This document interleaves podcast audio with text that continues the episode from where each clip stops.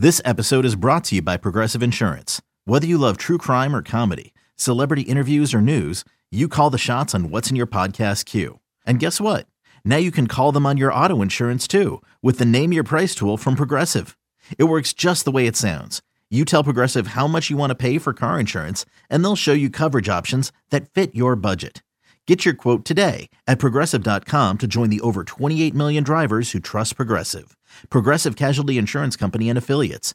Price and coverage match limited by state law. Introducing the Two Way V4, where groundbreaking fuel cell technology meets fresh foam cushioning for the ultimate performance. With fuel cell, each step feels explosive, delivering unparalleled energy return. Paired with fresh foam, experience maximum comfort throughout the game. Its lightweight textile upper offers support and breathability without sacrificing agility. Whether you're hitting the clutch shot or locking down the opposition, the Two Way V4 gives you the tools to play at a high level. Learn more and purchase the Two Way for yourself at newbalance.com. Paramount Plus and the National Park Foundation present A Mountain of Zen. Are you still listening? Good. Take a deep breath. You needed a break. This Earth Week, you can live stream seven national parks for seven days on Paramount Plus. So, yes, you can literally stream a stream. Paramount Plus, official streaming partner of the National Park Foundation.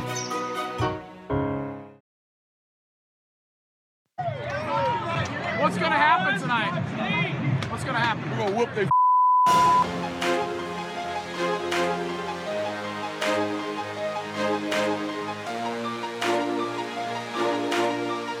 Have you gotten Rommel yet?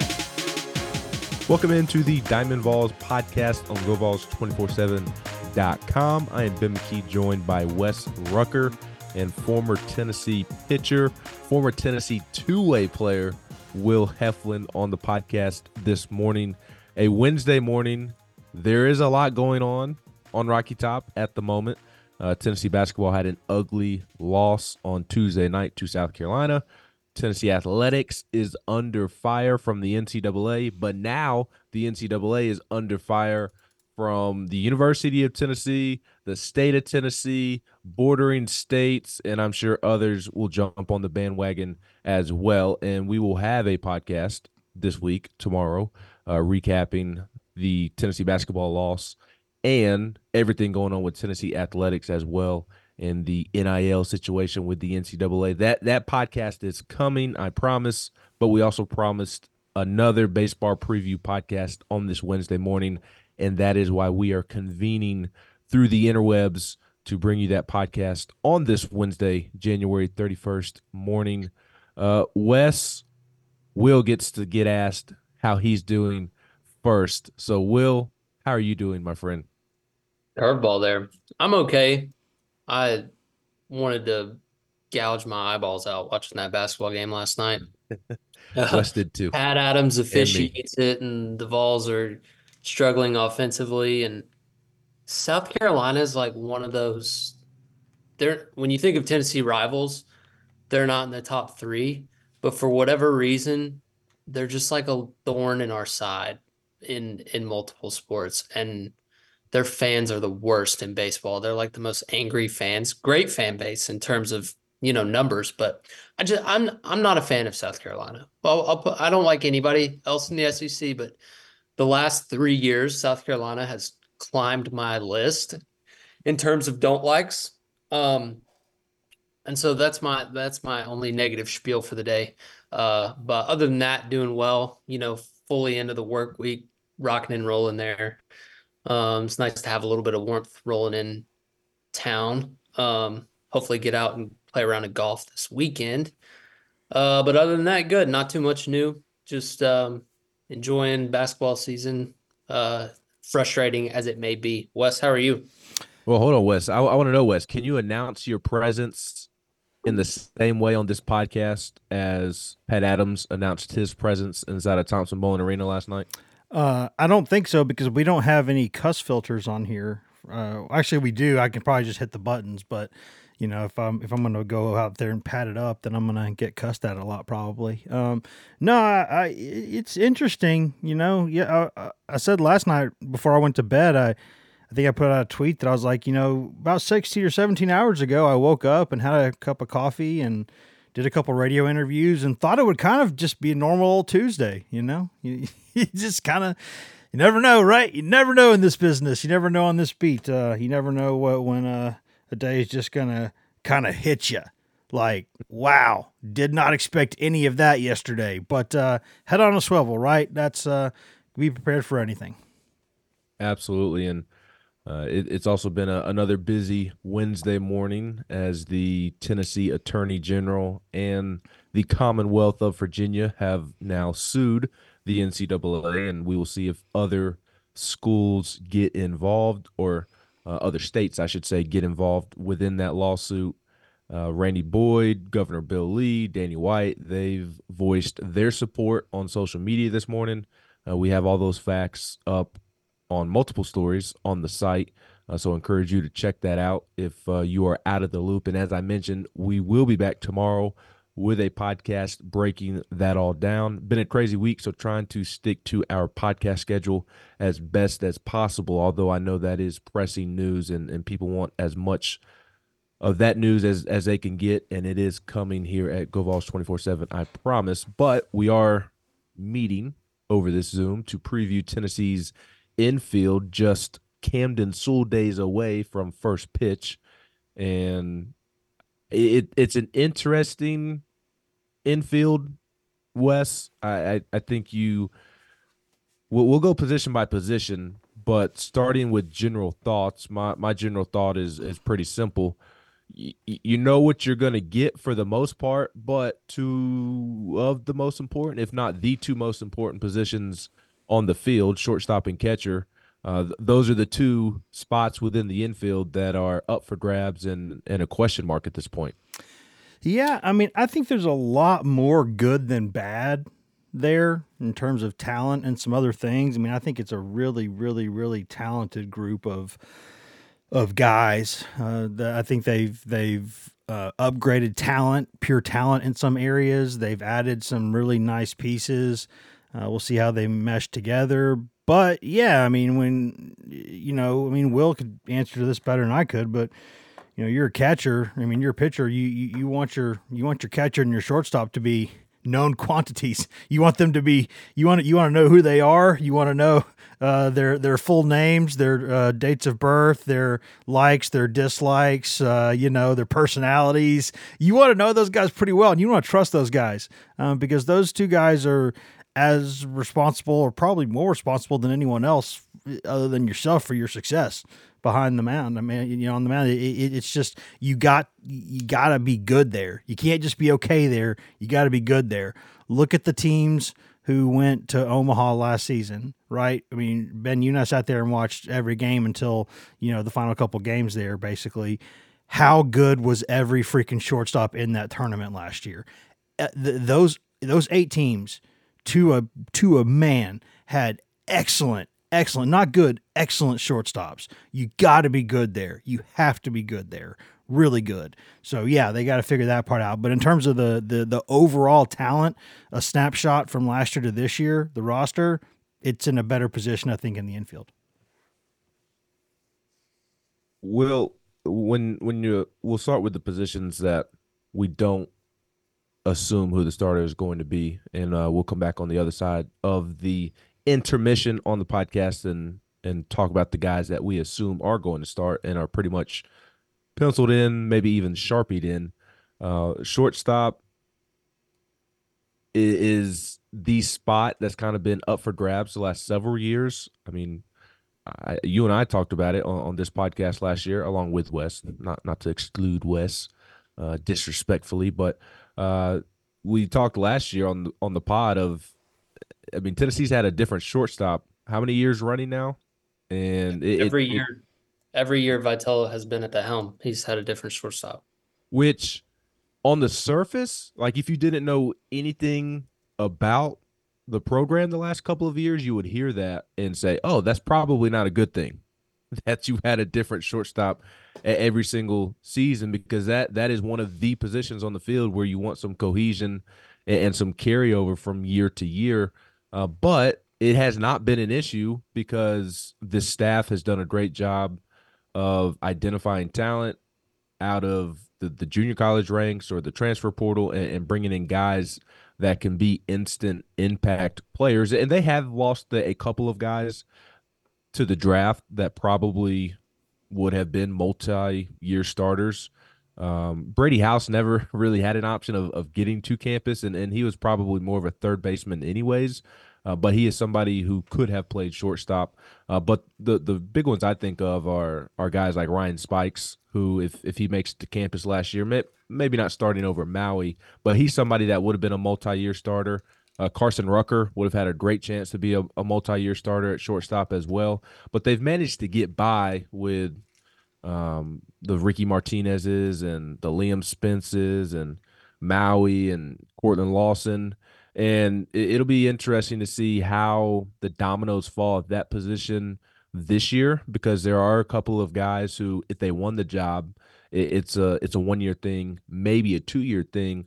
But there's also some guys in the mix who, if they were to win the job, they would be a multi-year starter more likely than not for the first time in the Tony Vitello era. So it, it's a complicated conversation because there are so many moving pieces at that position. Uh, I'll quickly just lay out the the options at shortstop and let you kind of take it over from there and, and give your overall thoughts on the position. Uh, you have Christian Moore, who could technically move over from second base to shortstop, uh, but we'll see how we'll see if that comes to fruition. Uh, yesterday, watching the scrimmage, Christian Moore, I showed up and he was out in left field. And then the next inning, he was working at shortstop. And then the next inning, he was working in center field. The next inning, he was working at second base. So it's very possible that he could end up being the everyday shortstop, but it looks like he's going to bounce around a good bit. Uh, you have the freshman Ariel Antigua, who I wrote in the infield preview that I wrote last week. I I from people I spoke to thought it was his job to lose when he came back from Christmas break, even with him being a freshman. Uh, but his wrist, right wrist, his throwing wrist is in a cast right now, a brace. Uh, he's dealing with a little bit of a strain. I don't believe that it's anything serious, but he's not practicing right now. So hard to envision him being the opening day starter if he's not practicing uh, two and a half, three weeks out from first pitch. Uh, so that leaves you with another freshman, Dean Curley, who has started multiple positions. It also, or can play multiple positions. He also worked at uh, first base a little bit yesterday, if I remember correctly, and, and worked a little bit at third as well. Um, you also have Brad Lowry, who is a JUCO signee. You have Alex Perry, who is a JUCO signee, and I really liked what Alex Perry did at the end of fall practice, but he's dealing with a bit of a hamstring injury right now and was not practicing the last couple of days. And, and that hamstring injury has been a bit of an issue for him uh, as it relates to going back to the fall. Uh, so hard to envision him, like I said with Ariel, if he's not practicing right now, hard to envision him being the opening day shortstop. So there's several options, but all of a sudden those options are are a little banged up and and it'll be interesting to see. Seems like it's it's most likely Brad Lowry, Christian Moore, or um, Dean Curley at this point, just because of the the injuries to Antigua and and Alex Perry. Yeah, and to Wes's point about being strong up the middle, um, it's it's about as close as we can get in our sport to point guard in basketball. You never see a Final Four team without a really strong ball handler and and facilitator, and then there's no position more important in sports than quarterback. So um, I would say the middle as a whole, catcher, pitcher, middle infield, and center, maybe combines to be kind of like the the quarterback of of a football team. But you've got to be good there, and and we certainly are. And you know, a little. I'll take us back on a little Tennessee baseball history. We mentioned that we haven't had the same shortstop each year, and that's because they've all been drafted after their junior year. So, Vitello's first year, Andre Lipcius played shortstop. He was a sophomore would have been a multi-year starter. He moves to third.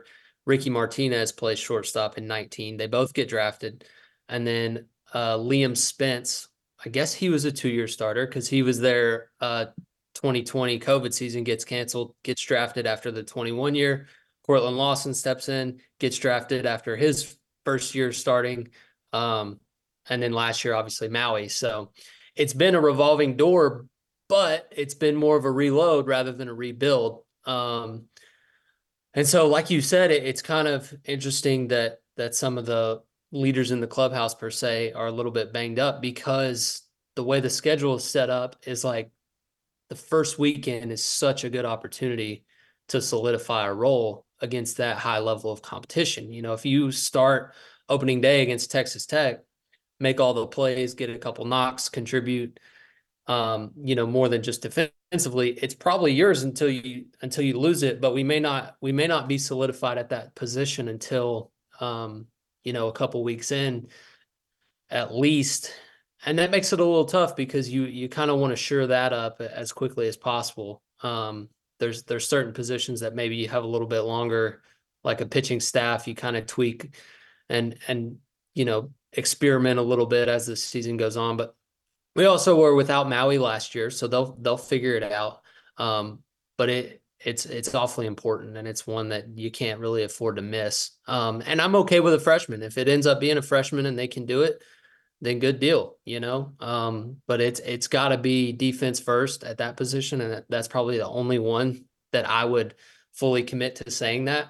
Um, just knowing how Frank Anderson views your shortstop and, and how important it is at the SEC level as well. Um, there's just so many good SEC SEC shortstops from a physicality perspective. You've got to be able to cover a ton of ground, make some ridiculous throws.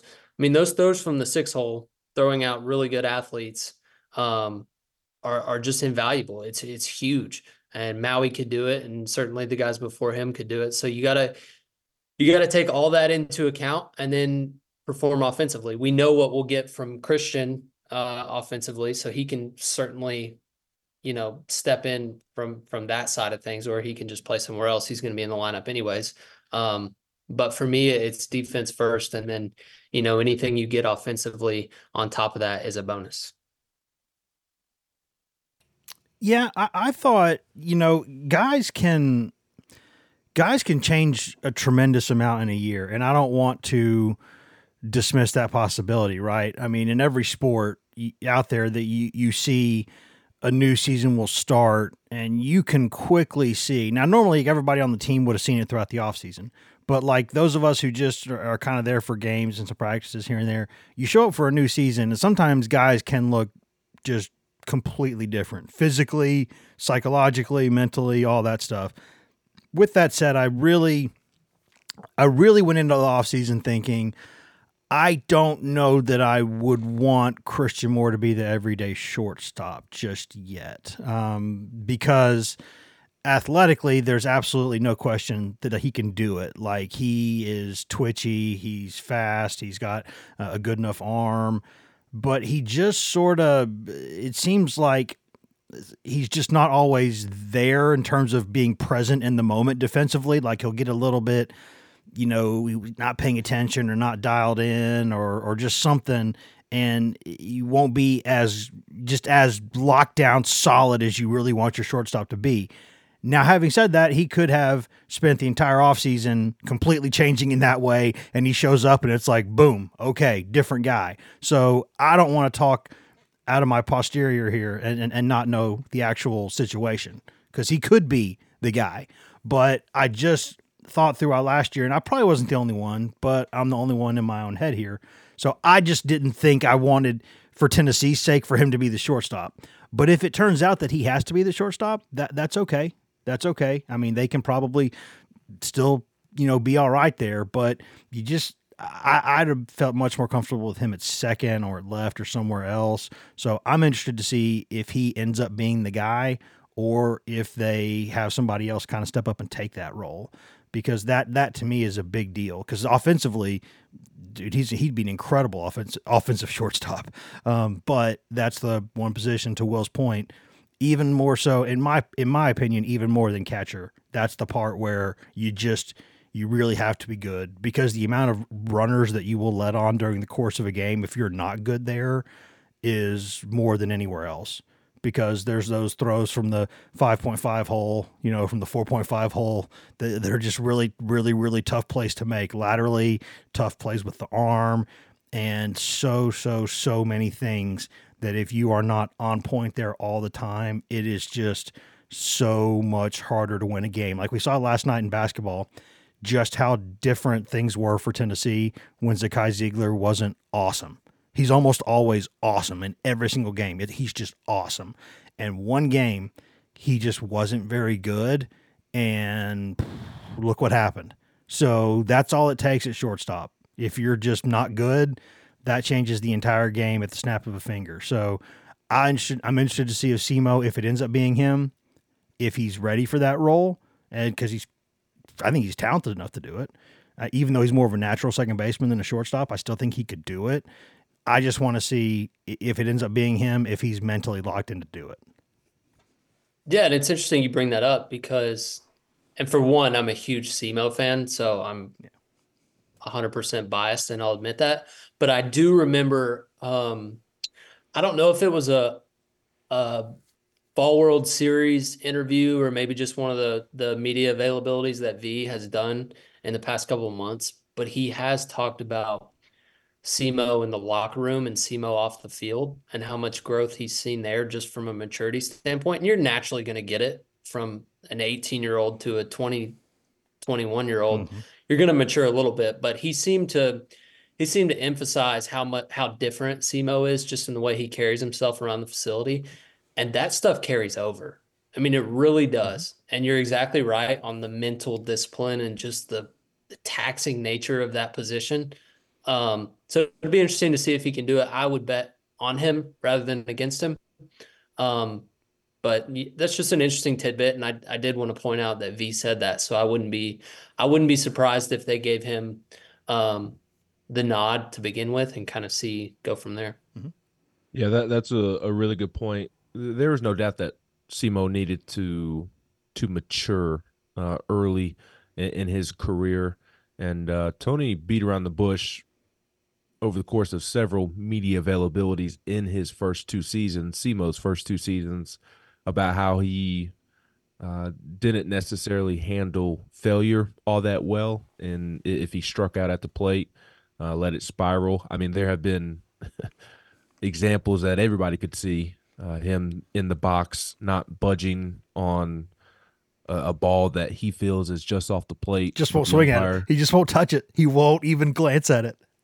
No, he, he will not. And and so just little things like like that and uh just he, he needed to mature and that's okay. We all needed to mature at, at that age and in some form or fashion and I think he has really matured and uh just from me being around the team in, in a media capacity, I can tell a difference in Simo going into his junior season compared to freshman Simo when he was getting at bats behind Jarrell and Cortland and some DH uh, bats. He he he has matured. You can you can tell he has taken on a leadership role, and, and I do feel feel like that is going to really pay dividends. And um, I, I, feel like he is the the fallback plan at, at shortstop. He is the if if like Wes described, if nobody else steps up and, and takes it, then uh, Simo can can slide over, and he's capable of getting the job done at shortstop.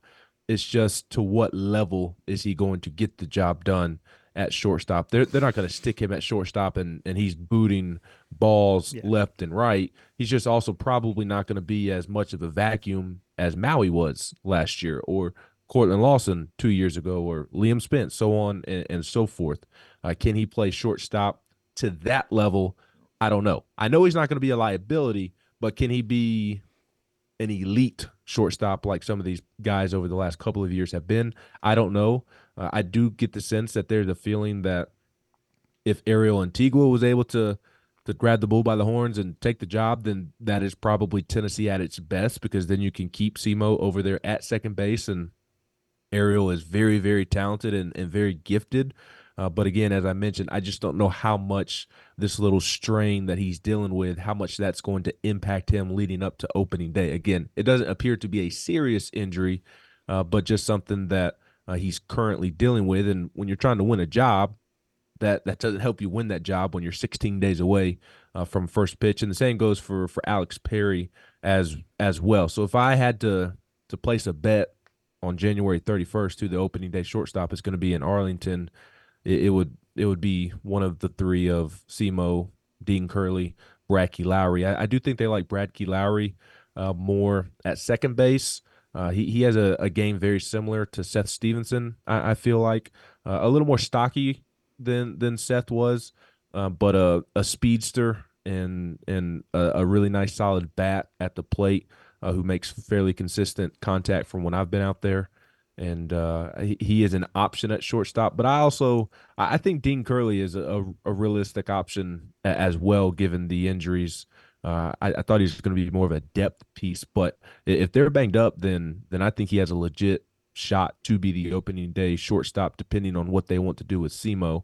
Uh, anybody who followed my coverage of fall practice knows that I uh, had glowing reviews of Dean Curley uh, throughout the fall, and uh, he's arguably my favorite freshman uh, of the bunch. He's just a good old fashioned baseball player who can play multiple positions and, and just seems to do everything well.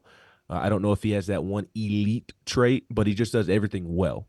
And uh, yesterday he, he looked good over at shortstop when, when he was repping and uh, also smoked two doubles in, into the gap as as well. So he, he can really swing it and, and he looks fairly comfortable. Uh, has, has a very has that Cali vibe to him. He's from Cali and he has the the stereotypical Cali vibe to him, and, and I think that's something that the coaches really really like about him is that he doesn't really ever get flustered and uh, just kind of has a cool, calm confidence to him, and I think that's paying off well for him, and, and I think he has a real shot uh, to potentially earn a, a, starting role on opening day if he can continue to swing the bat and uh, pick it the way I, have seen him pick it uh, up up until this point. So something to keep an eye on moving forward. That is certainly a big question mark uh, surrounding this team. Uh, the catcher's position is also a, a big question mark, Wes, uh, but it does seem like Tennessee is is going to start the season off by platooning in some capacity uh, Cal Stark and Cannon Peebles. Uh, Tennessee really likes Cal behind the plate, and, and rightfully so. He, he is talented defensively. Um, but Cannon Peebles, as Tony Vitello told the media last week, that's just a bat that's going to be really, really hard to keep out of the lineup. Cannon Peebles is one of the best bats in the lineup. He has an edge to him. Uh, Tony loves that about him. Uh, it, it's even been mentioned to me that he's got a little Drew Gilbert to him in, in terms of the, the fiery nature and, and the edge and, and how he ticks a little bit different. Uh, I I believe Tony said publicly at one point uh, that he also has a little bit of Connor Pavolony in him, to where he is just constantly obsessed with his craft and, and getting better. Uh, so I I think that he'll get more DH at bats than catcher at bats the first couple of games. But in some capacity, him and Cal Stark are going to platoon. And, and, Tony talked for a good minute uh, about how they play 56 games. They're not going to wear one catcher down. They have plenty of catchers. They don't need to wear one guy down and have them out there for almost all 56 games. So you're going to see multiple guys back there. But I do think Cal Stark and uh, Cannon Peebles uh, that they are going to be the the main ones to start the season in, in some form of platoon. Yeah, every time we hear something, at least to me, everyone else could take it however they want to take it, but the interpretation I get consistently, maybe this is in my own head, maybe this is extrapolating what others have said and sort of expanding on it, whatever it is. It, it, it's it feels like Cal Stark's kind of trying to hold off a freight train really is what it is what it feels like. And and Cal Stark is a guy who I, I still believe in. I think he's a good player. I think I think he he's got. I don't know if he's ever. He's not going to be like a 350 hitter or anything, but I mean the dude can. He's got some. He's had some big hits in his career for for a catcher, and he's had some moments. He's also had some some some tough streaks there behind the uh, you know behind the plate. But as a as a receiver, as a thrower, he's a solid solid solid catcher and he's just a he's a solid player. He's a guy you want in your locker room. Everybody in the the program feels a certain type of way about him for a reason. You know, the when everybody feels that way, there's usually a reason for that, right? You know, if if the pitchers like it when the guy's behind the plate, you know that that there's usually a reason for that. Uh, but everything we know about Peebles is just it's just everything you hear sounds good, man. Everything you hear sounds like okay. He's got a big, big stick. Okay, he's working really hard as a catcher. Okay, uh, he's got a, a, little bit of a vibe and a swag about him. Okay, just everything you hear, you're like, hmm, this sounds really good. You know, sounds really, really good. So I, we'll see. Uh, I, it wouldn't surprise me if they do go with uh, a, big uh, platoon at first and then kind of let that situation sort itself throughout the course of the season. But I just, you know, you bring in Peebles and you, you have an expectation when you bring in a guy who played that well at NC State. And I just, you know, he's going to be in the lineup no matter what.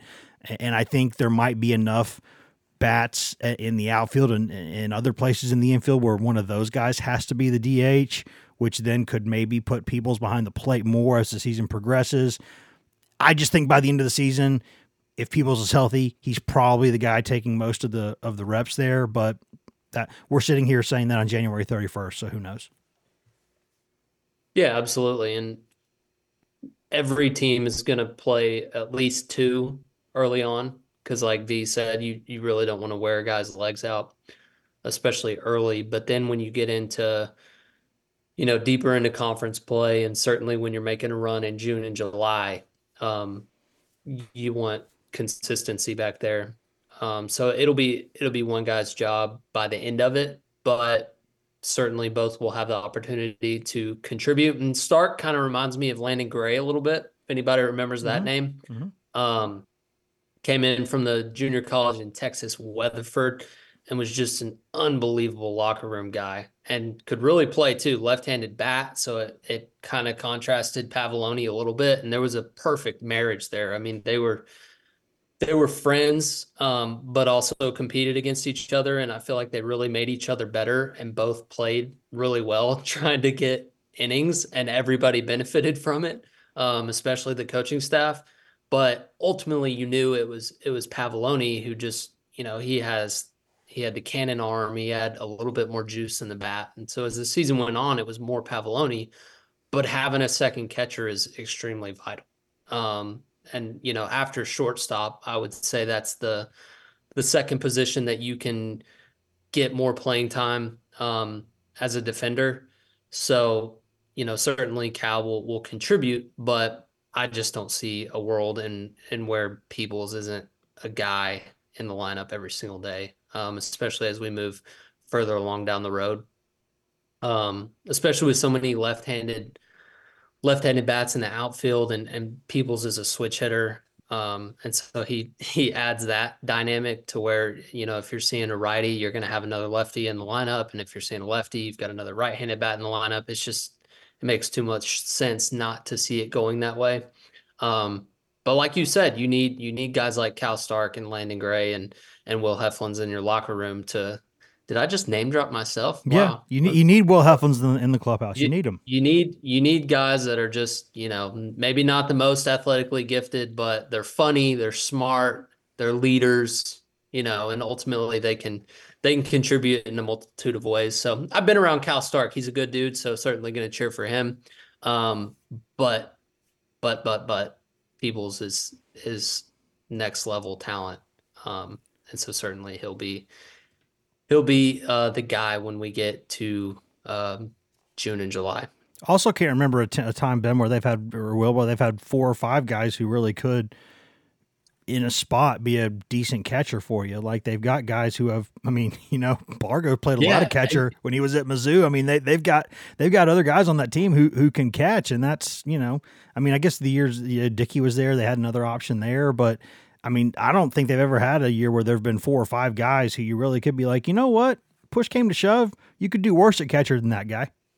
Yeah, and that's a that's a long way removed from having one option and it being Evan Russell, who transitioned from left field, ended up doing a great job and yeah. probably made that season. Um, was probably the most underrated aspect of the historical run that that team made. Is like if you don't have a catcher, you're not doing that, especially mm-hmm. with that pitching staff that he had to try to corral um, all the time, catching Ben Joyce and Dollander and and a young Beam and Burns. I mean, that was that was impressive as it gets. So catcher certainly important, but to your point, we haven't had the depth that we have there. Um, so if we're unfortunate and have an injury or two, um, then we'll be able to to move on and and also you know kind of steady the tide until guys get healthy as well. Yeah, Dalton Bargo is a guy that is going to play as well. And the the question with him is just where is he going to play? We kind of talked about that last week on the outfield preview, and that's something to also consider uh, when we're breaking down who's going to start at shortstop, who's going to play the majority of, of the time at, at catcher. there's so many moving parts with this team because so many guys can play so many different positions. Uh, again, I mentioned it earlier. Simo was playing left, center, short, and second yesterday during their scrimmage. Blake Burke was playing first base and right field. Dean Curley was playing shortstop and first base. Uh, there were multiple guys. So so many guys playing multiple positions that like I would have to go back and check my notes to make sure I don't forget somebody. Bargo was in I I believe I saw him in left field, right field, third base, and first base. And he caught over the weekend in, in one of their scrimmages. So, I mean, he, he's working at five different positions, and he can also be the DH if, if you need him to. So, uh, Dalton Bargo's a guy that's going to play. It's just a matter of where is he going to play. And I think other guys are going to have have a lot to say about where Bargo plays. If if any of those young outfielders that we talked about last week, if they get off to a slow start, then okay, maybe Bargo ends up in, in, one of the corner outfield spots. Now, I wonder about Bargo's defensive ability out there, but he is capable of being stuck out there if you want his bat in the lineup. So if one of those young outfielders struggle, that's a spot that Bargo could end up playing more than than another spot. Uh, I don't anticipate Billy Amick or Blake Burke struggling, but if if those two guys get hurt, then then that could be where where Bargo plays. Uh, and again, I mean, he he is he's kind of the third catcher uh, in, in, my opinion. Uh, my, my, final thought with Peebles and I guess the catching position as a whole, in terms of who is actually behind the plate, because I do think Peebles is going to be in the lineup just about every day. It's just a matter of is he catching or is he the DH? He, he's going to be one of Tennessee's best bats in the lineup. You're not going to take him out un, unless he's hurt or something along those lines how how much do, do they trust him defensively? That, that, that's the question that I don't really know the answer to. Maybe I need to ask somebody uh, about where they feel like he he's at defensively. Um, but if how how much are they willing to give up defensively from Cal to Peebles to where they would stick Peebles behind the plate to make sure that his bat was in the lineup? That that to me is the biggest question at, at catcher right now. That's probably a Frank Anderson question. He will. Uh, well, I I can assure you, Frank. Answer, but if he does, it would be about as blunt as you can be. And, correct. And be honest. Answer. But you may not get an answer out of No, so. the problem is I, I can't ask Frank a question because Frank wants absolutely nothing to do with media at, at this point in his career. Yep. And uh, avoids us like the plague, and and so I don't know that that question is going to be asked to Frank. Well, I have to ask which somebody. sucks because Frank he's such me. a fun guy when you actually he talk is. to him, my God, he's a fun guy to talk to. It's like, can you just pretend a couple of us are not reporters and just talk, man? Like, you know, it's. I think he's so uh, paranoid about being canceled and fired and yeah. saying something off offline that he just he doesn't want to fool with it and he's at the point in his career where he can do that yep. And so maybe maybe we get richard jackson to translate be like hey richard what what would frank say if i asked him this question and he were willing to answer? And richard will tell you. Great idea. He could, he could probably do it in frank's voice too. I'm, I'm gonna have to to figure out that that answer. What what would, what would frank say about cannon defensively? I, I don't know that cannon would want to know that answer because of how blunt uh, Frank can be. But uh, they they certainly have plenty of depth. You still have Charlie Taylor. Hey, Charlie, he hit a he had a homer yesterday in the scrimmage as well. Snuck one in uh, the left field line into the porches. So uh, you've had worse number three, number four catchers than than Charlie Taylor. That that is for sure. And and uh, Chuck talking about the locker room guys. Chuck is the epitome uh, of a locker room guy. Everybody in that program absolutely adores Charlie Taylor, and um, he, he, in a pinch he is more than serviceable and uh, capable of of helping this team out. Uh, Stone Lawless is the other catcher that we have not mentioned. He's he's the true freshman. He has a very bright future Uh, but I, I, do wonder if he will redshirt this season just because he does have four catchers in front of him in Peebles, Stark, Taylor, and Bargo. So uh, maybe they keep him on the active roster. Uh, they they do have quite the numbers crunch coming up.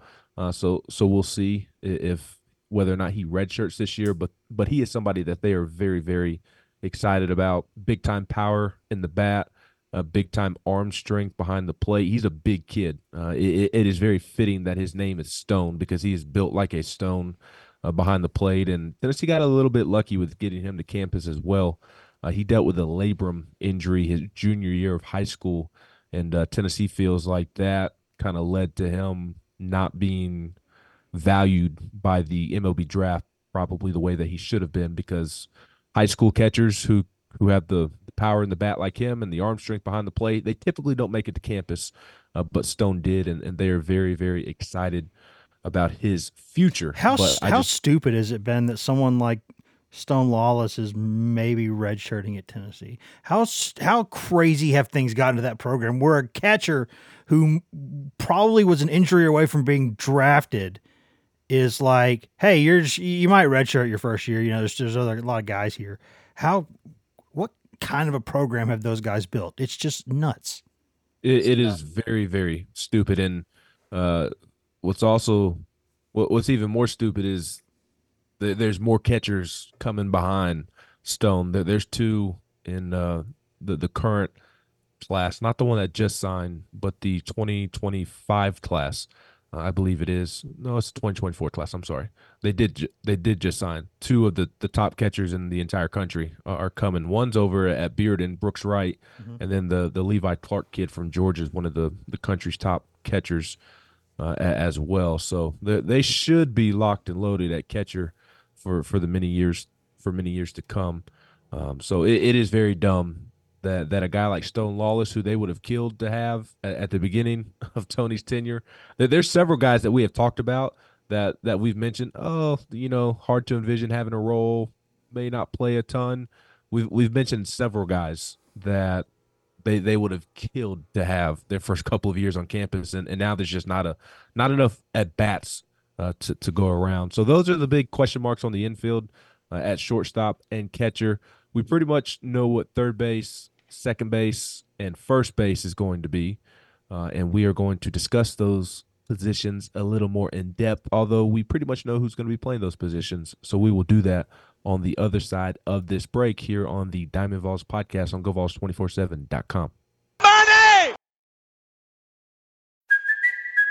It's Cuoco for Priceline. Ready to go to your happy place for a happy price? Well, why didn't you say so? Just download the Priceline app right now and save up to 60% on hotels. So, whether it's Cousin Kevin's Kazoo concert in Kansas City, go Kevin, or Becky's Bachelorette Bash in Bermuda, you never have to miss a trip ever again. So, download the Priceline app today. Your savings are waiting. Go to your happy place for a happy price. Go to your happy price, Priceline. MTV's official Challenge podcast is back for another season. And so are we. I'm Tori Deal. And I'm Aneesa Ferreira. The wait is over, guys. All Stars 4 is finally here. And this season takes it to a whole new level old school legends, modern power players, and ex lovers are all competing in Cape Town, South Africa for the prize of $300,000. And we're going to be right here along with you fans, covering every episode on the podcast. Listen to MTV's official Challenge podcast wherever you get your podcasts. CBS Wednesday. We have so many cool, diverse people from different backgrounds, different beliefs, different upbringings, and it just keeps growing a citizen of the United States. I'm a hustler. I'm a big Taylor Swift fan. I'm the queen of the tribe. I am playing whatever role I gotta play. I'm gonna play this game full speed. I ain't going down like no punk. A new Survivor Wednesday on CBS and streaming on Paramount Plus.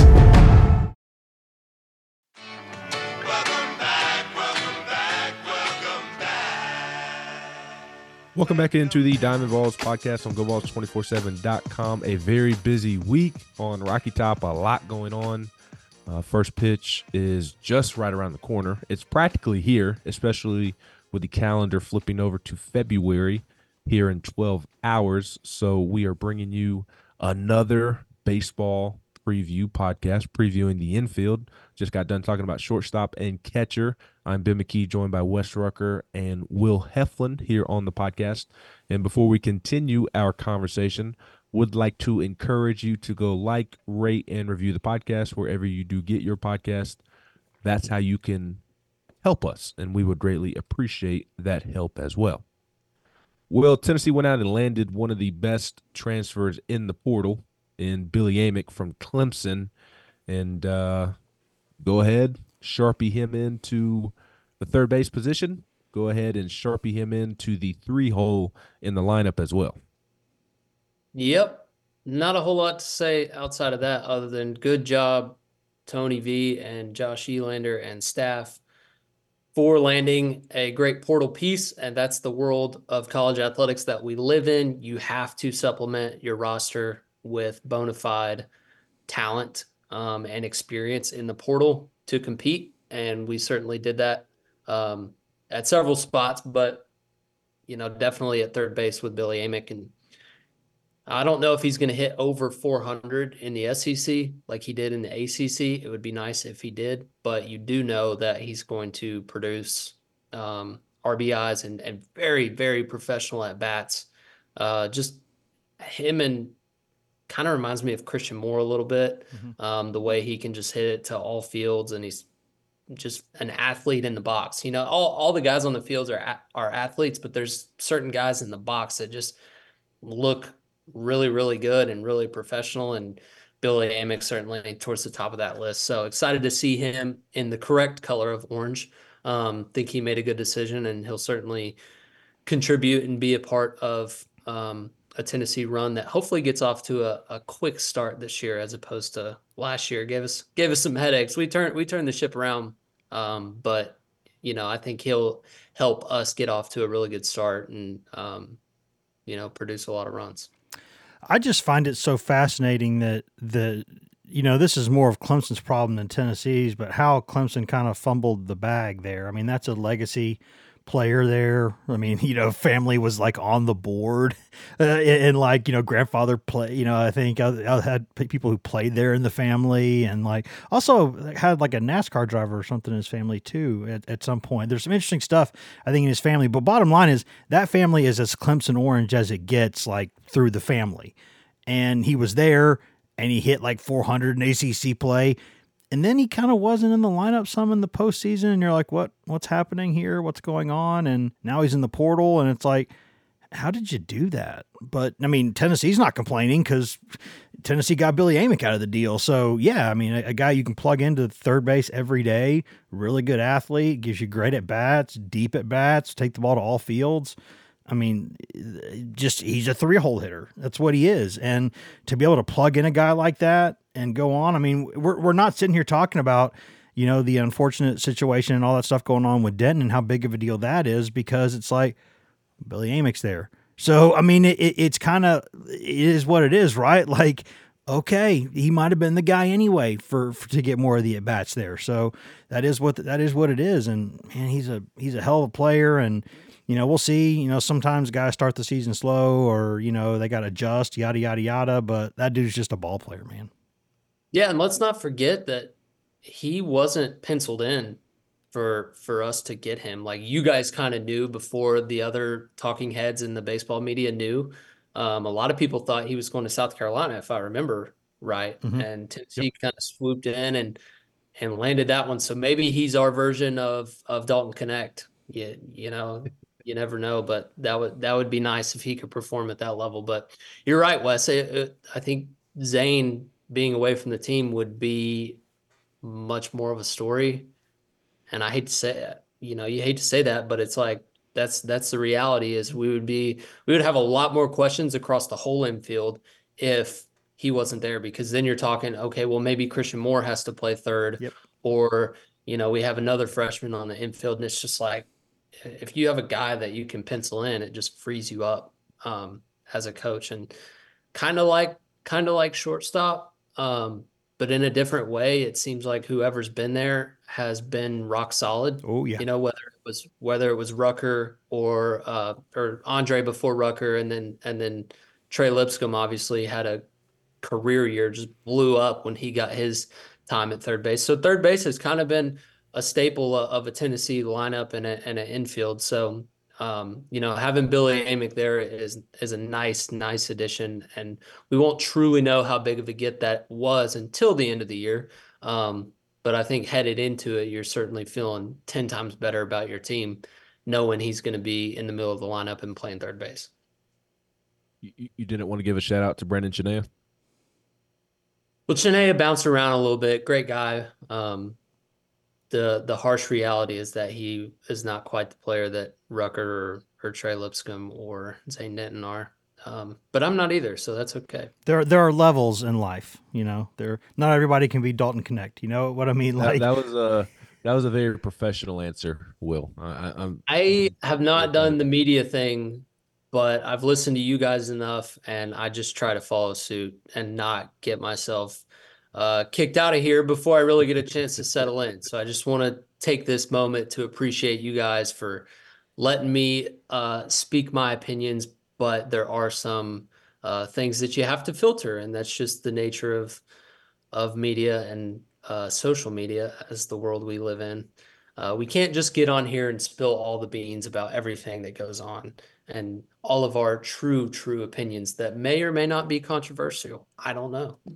And that's what text messages are for. That, that that's what group chats. Except chats. Pat Adams. We can talk our minds about Pat Adams. That- he had right. the game That last rascal. night at Tennessee, and I cannot figure out for the life of me why they give him these premier SEC matchups for him to insert himself in. We should have started this podcast by blowing four ticky tack whistles just to piss off everybody and disrupt the flow of the game, disrupt the flow of the podcast. But yeah, that's my tangent. Unbelievable. Refing a basketball game is the hardest job um, of any sport. Football is really hard, but they kind of have their their mechanics and their silos. Like you're focused on one thing, and basketball is is hectic in its nature. But some of those guys, it's like, golly, how are you so bad? Yeah, you ra- you rascal, you you rascal, Pat, you old rascal, you old battle axe. Yeah, I'm sure he's a great guy, but golly, No. he really picks the worst times to insert himself. Yeah, and Really it, in every game, in every game, at some point, it will become the Pat show, just for a little bit, just for a little bit at least. It's like, hey, hey, hey, hey, Pat's here. Hey, Pat's here. Yeah, that's that's him. Ask Jeronne Maymon, who you know, who single, who got that ridiculous technical for no reason and completely changed that Tennessee Florida SEC tournament game years ago. Like Pat's been doing this for years. Like Jordy McRae used to say all the time, just Pat's on some Pat stuff right now. across from Billy Amick, who he will be throwing the baseball to, is the one and the only Blake Burke, who will be relied upon in this lineup quite heavily this season, just like he was last season.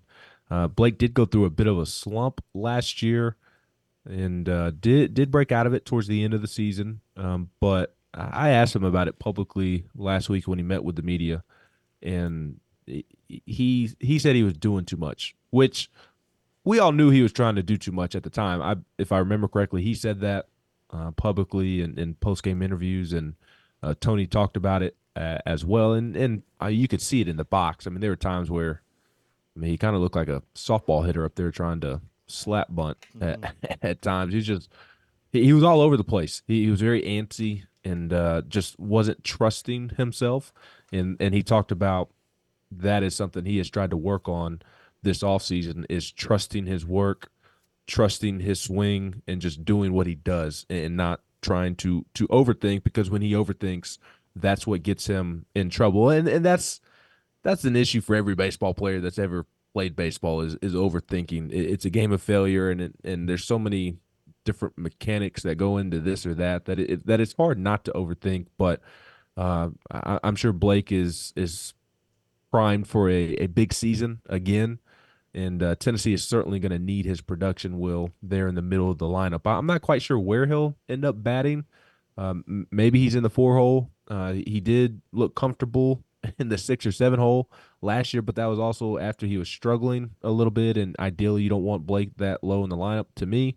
Um, but I, I think, man, if, if you could pencil him in behind Billy in that three, four hole situation, uh, then then there's going to be a lot of runs produced right there in the middle, especially with Simo somewhere. Although uh, the last couple of times I've seen Semo play, he's he's been leading off. So I, I don't know if that's just nothing that needs to be looked into or or not. But I like him there. No, yeah, that that's an interesting look um, for sure. But I also like the idea of having Semo in, in a spot to to drive in runs. But hey, if if you got Billy Amick and Blake Burke, maybe you don't know, maybe you can afford to to bat Semo lead off. Will, what what are your thoughts on uh, what Tennessee needs from from Blake this year and, and kind of his importance to the lineup? Yeah, he's vital. And I, in terms of the lineup, I really like, and I know V typically does a good job of of doing this. So I like a right left, right left as as best you can. Mm-hmm. Um, and if you've got the pieces to to pull that off, then you can tinker with it and and mix and match. But uh, somewhere in the middle, you know, I think we even saw Burke at a, in a two hole slot at one point last year. Mm-hmm. Um, but you know, you mentioned his his cold streak that he went through, and he certainly did. And um, trying too hard is an easy thing to to do as a hitter in baseball.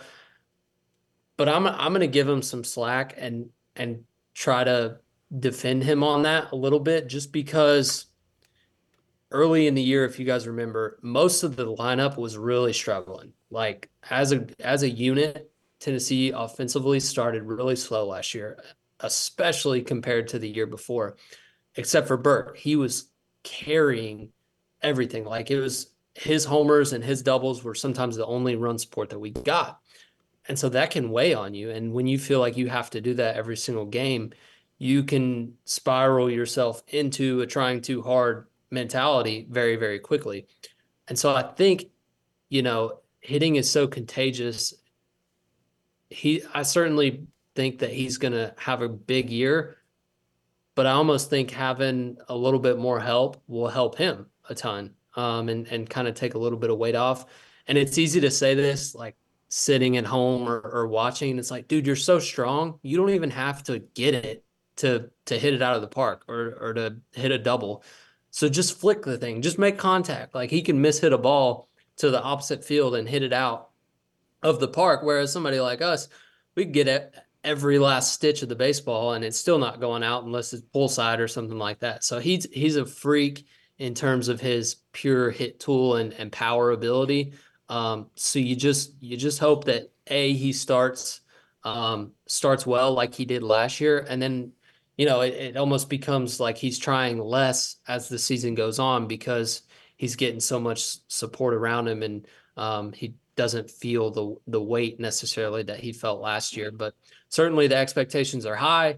He's probably going to break the home run record sooner rather than later. Um, and so you just you kind of want to avoid that feeling that we got last year of oh I'm I'm in a cold slump I got to do something to get myself out of it. Like I'd like to see a little bit more um, passiveness almost at the plate from him, and and that's kind of a hard thing to say because you want to be aggressive and you want to, you know, get the first good one you see. But he has a, he has a good ability similar to Christian Moore that when he's right, he can make an at bat really really tough on a pitcher um, and just spit on some really good pitches, and then he gets that mistake, and you don't have that baseball anymore. So it's um it's you know he's he's certainly going to be in the middle somewhere. I I tend to like him at, at four or five, however the the right left uh, splits go. But I could see him bouncing around certainly early in the year until you find the the lineup that seems to click the best.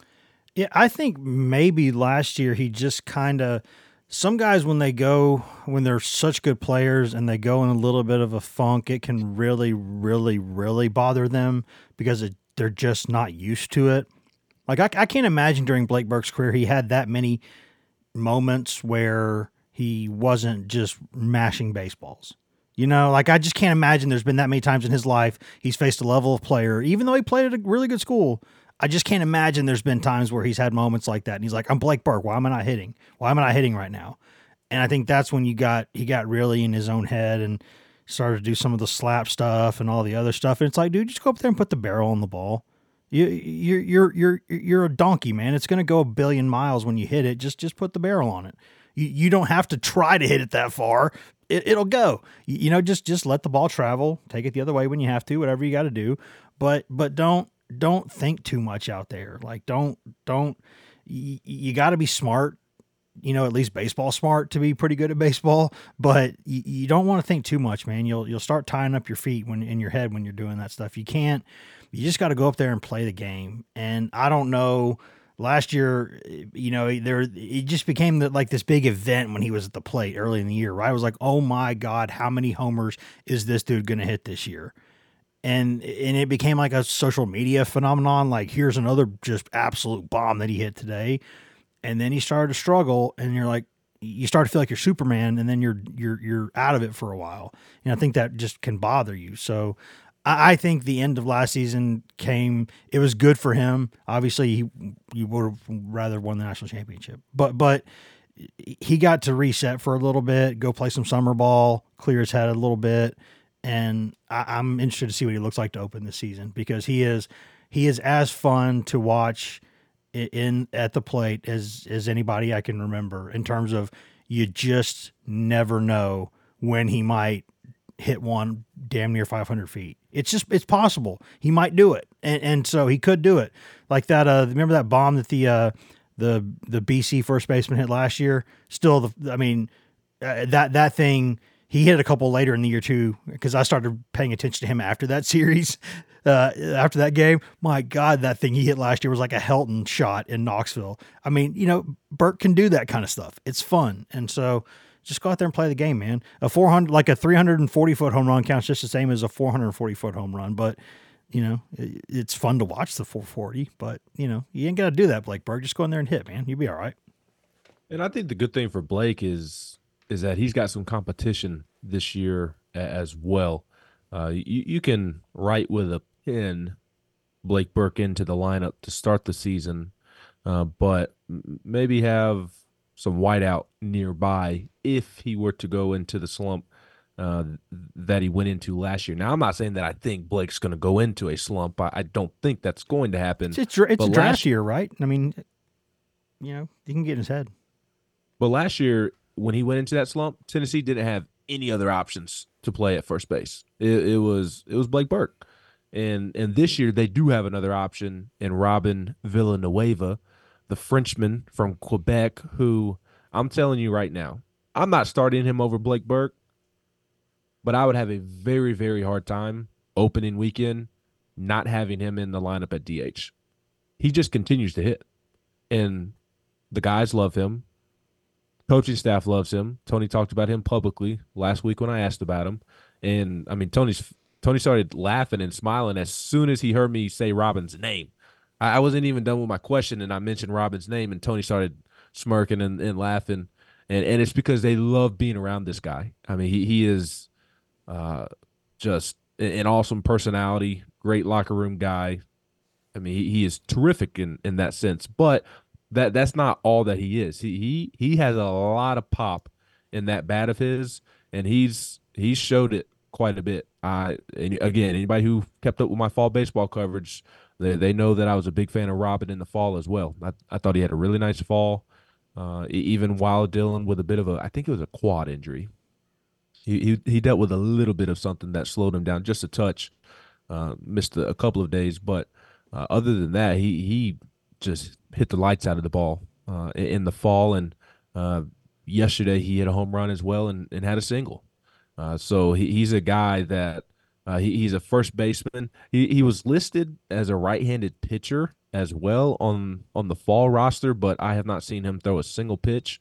Uh, if he is thrown, it, has been on a random bullpen uh, when they are not scrimmaging.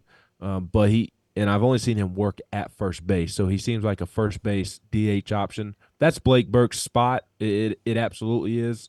But in terms of that DH spot, I would have a very very difficult time leaving Robin Villanueva out of the out of the lineup. Will that that opening weekend? And here's the other thing: he's got a lot of pop in the bat, and it's from the right side, which Tennessee Tennessee needs that right-handed bat. That was also something that they were missing another option at first base last year. More importantly, they were missing uh, at bats from the right side of the plate as well. Yeah, that's huge to have, and it's good you brought a guy like him up because there's always, always, always going to be someone that maybe even name doesn't even get mentioned on any of these podcasts who ends up being a huge contributor. Um, it's just inevitable. There's there's injuries, there's slumps. Somebody goes off in the midweek, and and Vitello gives them an opportunity on the weekend, and they just they grab the reins and they never let go. Um, last year it was kind of Christian Scott and also a little bit of Dreiling and and Tears at times. Um, but you you need somebody to step up that doesn't necessarily look like one of your your top contributors on paper headed into the season, and it's it's ultimately going to happen. So it could certainly be him. Um, and that's not to say he'll overtake Blake Burke, but he he may find find his way onto the field um, somewhere else or, or DH, like you said, because in the SEC we all know that if you want to be in the lineup, you got to hit, and uh, if you do hit, it's hard to keep you hard to keep you out of the lineup. So that's the the glorious nature of of Tony Vitello and his recruiting prowess and the state of the roster that we have currently.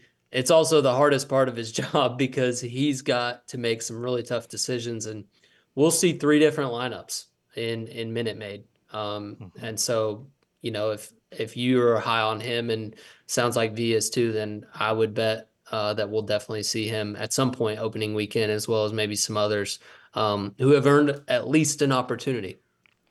Yeah, again, he's Villanueva is one of the biggest reasons why I think there's so much pressure on Cal Stark in a way because you really want Peebles in the lineup and you really want Villanueva in the lineup, and that means that you know what I mean. Like sometimes there's going to be times where you you want both those guys in the lineup. How do you do that?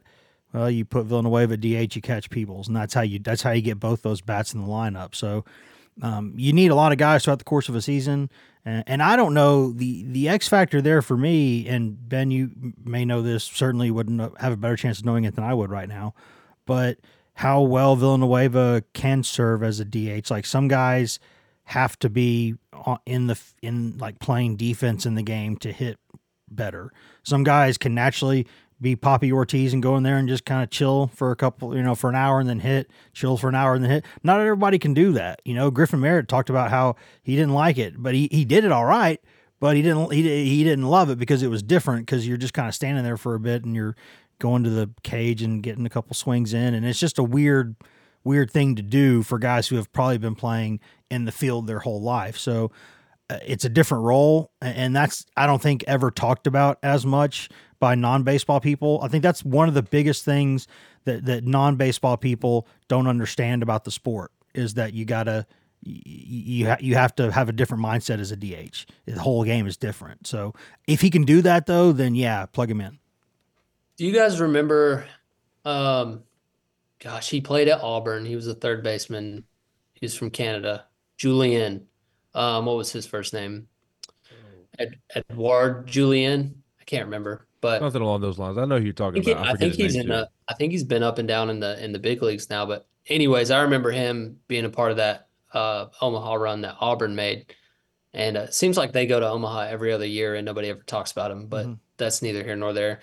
Um, he he was from Canada. I think he was also from Quebec. So maybe Villanueva is our version of Julien, and he will be a big leaguer and we need some Canadian flair in the SEC. You know, we got too many guys from Georgia and we got Florida and we got, you know, East Tennessee guys, which is a way better baseball mecca than people probably realize outside of this podcast. Agreed. Um, listeners, but you, you just need a little bit of Canadian flair, and I think that's probably part of the reason he's so well liked in the locker room. Um, never met the kid, but I'd be willing to guess that he just brings a, a different perspective um, and and certainly a different culture and, and background. So, and Christian Moore's from Brooklyn. That's not the same as Canada, but that's that's north, you hmm. know. And Vitello has about Blake Burke and the California boys. Yeah, but California is kind of like every team's got California that's guys. That's such a baseball. Yeah, every team, every team that I was ever on, whether it was summer ball or even at Tennessee, there was always at least one one or two guys from Cali, if not more. Especially with with Serrano. Um, he was a Cali guy, so there were there were plenty of Cali guys on the roster. But I don't know something about those Canadians, man. Like Joe Joey Votto, um, they just they don't get to play much up there because of the weather. But when they do play, uh, they typically have a, a, different approach and a little bit different style. So I'm excited to see how the Canadian does for for the Vols. Maybe he uh, maybe turns that into some sort of NIL uh, deal and becomes becomes popular in that way. I don't know. I'm just talking. The the, the creperie, the, the the French market, the crepes downtown. I'm telling you, they need to make it happen. Or or some form of syrup company, maple syrup or, or something along. French fries. I'm sure he played French hockey growing up. You know those guys are tough. I, I'd be willing to bet that he's he's not afraid to get in front of a ball and take one off the nose and be bleeding everywhere and be like, "Oh, I'm good. I don't even know. Yeah. Like I didn't know I was bleeding." You know, I'm so good, you, guys. you need some need some Canadian juice on your team. It, I'm I'm fascinated to see the type of season that he has because I, I, I think he has real X factor potential. I, I really think he's somebody that will you you've mentioned several times the last two weeks uh, about guys that aren't being talked about a ton, but likely ends up being a major contributor. I think that's one who the fans aren't as familiar with because he's a newcomer, JUCO guy, wasn't a highly ranked prospect, but I'm telling you, when, when I've seen him, all he does is hit, and he What, hits what homers. junior college did he play at? I don't know off the top of my head. It was one that I'd never heard of um, before. So, uh, but he, I think he had 27 home runs there l- Oh, last year. Yeah, that, that's it. Only 20, only 27. So we'll, we'll see. I mean, he's, again, he's got to go out and, and prove it. It's got to translate to the games. There are so many guys that, that are trying to earn that DH spot. Uh, I mean, we talked about it in the outfield that there's going to be somebody left out that could also be the DH. We talked about it at catcher. Um, and, and then there's infielders as well. I, I could see a, a young guy that doesn't start up the middle like an Ariel Antigua or a Dean Curley getting at bats or an Alex Perry getting at bats at, at DH. Dalton Bargo, we talked about him a ton and, and kind of his versatility. Uh, so Robin's going to have plenty of competition for that DH spot. Uh, but again, just just from what I've seen, I'm not around the program every single day.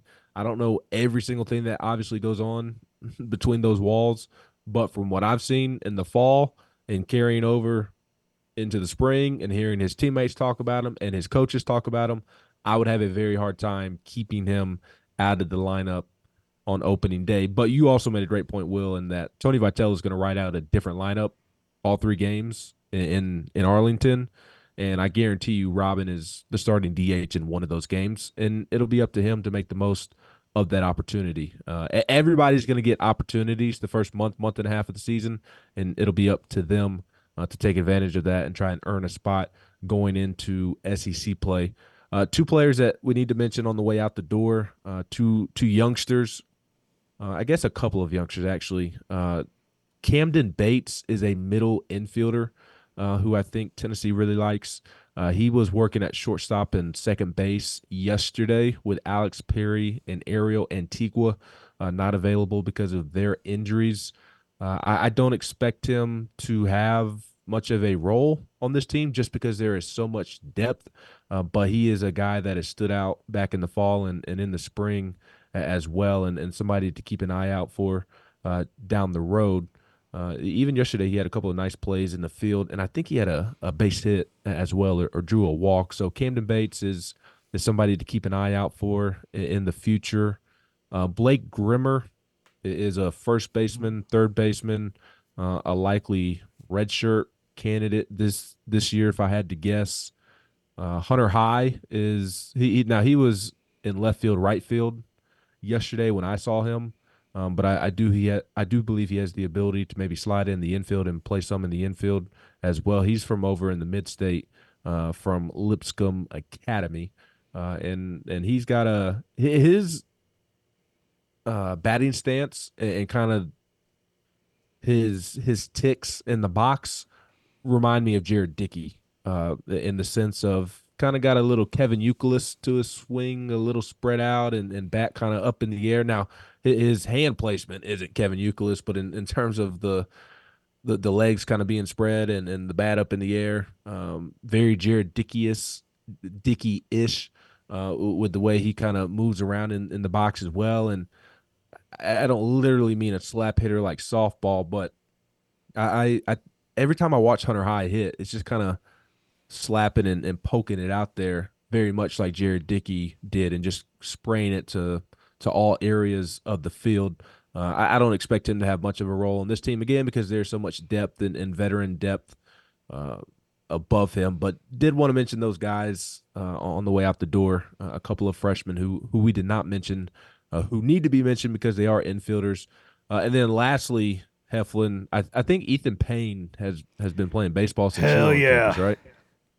Yeah, I played several years with Payne, which is saying something because you're now several years removed from playing no, I was, yourself. I was there last year. Yeah, yeah, yeah, yeah. I had hair last year too. Um, but Ethan Payne, I mean, he he is he has a, a role on this team. I absolutely think he has a role in this team. Uh, I, I, think what you saw him do in the postseason, especially against Clemson in, in that 14 inning affair, I, I think that's what you're going to see from Ethan. You're just going to see more of it this season. Uh, a guy who can play any infield position in a pinch, a guy who can come in and run bases, a guy that can heck, if you needed to pinch hit somebody and lay down a bunt, he'll do that for you. Uh, and and he is a very gritty baseball player. He's going to give you a competitive at bat. You can probably even stick him out in the outfield if you need to. And and again, we talk about locker room guys with Robin Villanueva and Charlie Taylor. From my understanding, Ethan Payne is is well liked amongst his teammates as well. Yeah, he always has been. He could certainly play. Um, in the infield or outfield. I've seen him do both, but he's he's kind of one of those guys like we've talked about that maybe isn't penciled in right now. Um, but if he was an everyday guy two months down the road, I wouldn't be blown away by it. Um, just he if he hits when he gets his opportunity or somebody gets hurt, he's a guy who could slide in. And like you said, very high baseball acumen, good base runner, gritty defender. Um, just a, I think he played football in high school, just a tough kid coming in and has always kind of been one of those program guys that V really likes. Um, doesn't have the the standout professional tool um, like most of our our recruits have these days. Uh, but he's one of those guys that you need. So we'll just we'll just kind of see. He's he's a guy that you want to have, you like to have, and if he ends up playing, then great. And if he ends up um, serving other roles as a supplemental player, then then that's good too. But he's um he's certainly going to add value to the program, whatever he's doing. Yes, you you want several Ethan Paynes on your team, so uh, Ethan Payne will contribute to this team as well, and I do think he's one of the leaders on the team, even if he isn't as known as maybe some of the other guys that you have. So. Uh, ran a little long on the podcast as we tend to do because all three of us like to talk, oh, yeah. especially Wes and myself. Um, but th- there's a lot to talk about with this baseball team. It's all Tony's fault that these podcasts are, are, are running long. If he wasn't recruiting as well as he is and yeah. bringing in so many talented guys and having so much depth, we wouldn't have so much to talk about. So that's the way that uh, I look at it. We'll be back next Wednesday, probably for another lengthy podcast to oh, yeah. discuss Will Heflin's room, the pitching rotation, Frank Anderson's uh, new look staff that has some familiar faces coming back, but also uh, Frank and, and Richard have several roles that they need to figure out how to fill. So uh, for Will Heflin and Wes Rucker, we greatly appreciate everybody tuning in, and we will talk to you all next week. I'm Ben McKee. This has been another edition of the Diamond Vols podcast on GoVols247.com. There's that button. And now I can say, Thank you for listening to this edition of the Go Vols 24 7 podcast. We always say that, but we always mean it. Thank you, thank you, thank you for listening. You can find all of us on social media. I'm Wes Rucker 24 7 on Twitter. Ben McKee is Ben McKee 14 on Twitter. Ryan Callahan is Ryan Callahan 24 7 on Twitter. And Patrick Brown is P Brown 24 7 on Twitter. And if you just want Tennessee news on Twitter, nothing else, you can get that at twitter.com slash GoVols247. You can also go to facebook.com slash GoVols247, uh, where we update that throughout the day, all day, every day, mostly with Tennessee news, uh, but also with news that we think Vols fans will find interesting. Uh, but if you want that best, most delicious East Tennessee Smoky Mountain spring water directly from the source, go get that at GoVols247.com, the best site on all of Al Gore's internets for coverage of Tennessee football, football recruiting, basketball, basketball recruiting, Tennessee baseball. Nobody, and I mean nobody, covers Tennessee baseball the way that we do. Also, no one covers the Lady Vols that we do. The award winning Maria Cornelius does an excellent job covering all things Lady Vols for us all season long. You can get all of that at govols247.com. You've also got access there to two forums that run round the clock. Got the checkerboard and the summit, where you can go 24 hours a day, seven days a week, and discuss anything you want that is not political or religious in nature with us, with thousands of Tennessee fans across the world, and with us who are on the staff. Uh, and and no one has a more uh, active board with the the staff members than us. We are proud to be there all the time, answering any question that you've got, and you get all of that for less than the price of one mediocre lunch per month. That is all that it costs, and that's after a quick free trial. And once you pay us that reasonable rate, which is again less than one mediocre lunch per month, you get access in perpetuity to Paramount Plus, uh, which is an excellent growing behemoth of a streaming arm there with us here at CBS, Paramount, Viacom, etc. You get every show CBS has ever made commercial free. You get new movies. You get classic movies that rotate in every single month.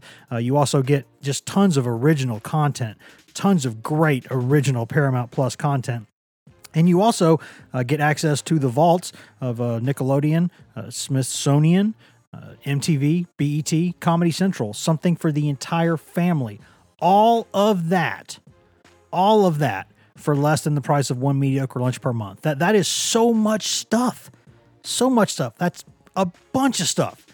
Less than one lunch a month. That's all that it costs. So go to govols247.com and do that. Take advantage of that. Tell your friends to go do that. Again, thank you for listening. You can always go subscribe to us on every content uh, item, everywhere you can get a podcast. You can get this podcast. So please go do that. Thank you for listening again and uh, be kind to each other, guys. Just try to be kind to each other. There's just not nearly enough people in this world being kind to each other and having basic human empathy and dignity. Let's be better to each other. Let's be good. See you guys.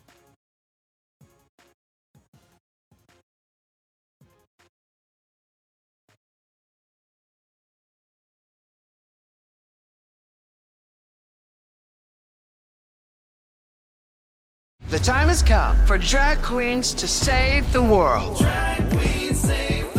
RuPaul's Drag Race All Stars is back on Paramount Plus, and for the first time ever, I want you to use your talent for good for a change. eight iconic queens are competing for the charity of their choice. this is how you do drag. Who will slay it forward, win cash for their favorite cause, and a coveted spot in the Drag Race Hall of Fame. RuPaul's Drag Race All Stars. New season streaming May 17th exclusively on Paramount Plus. Go to ParamountPlus.com to try it free. Terms apply.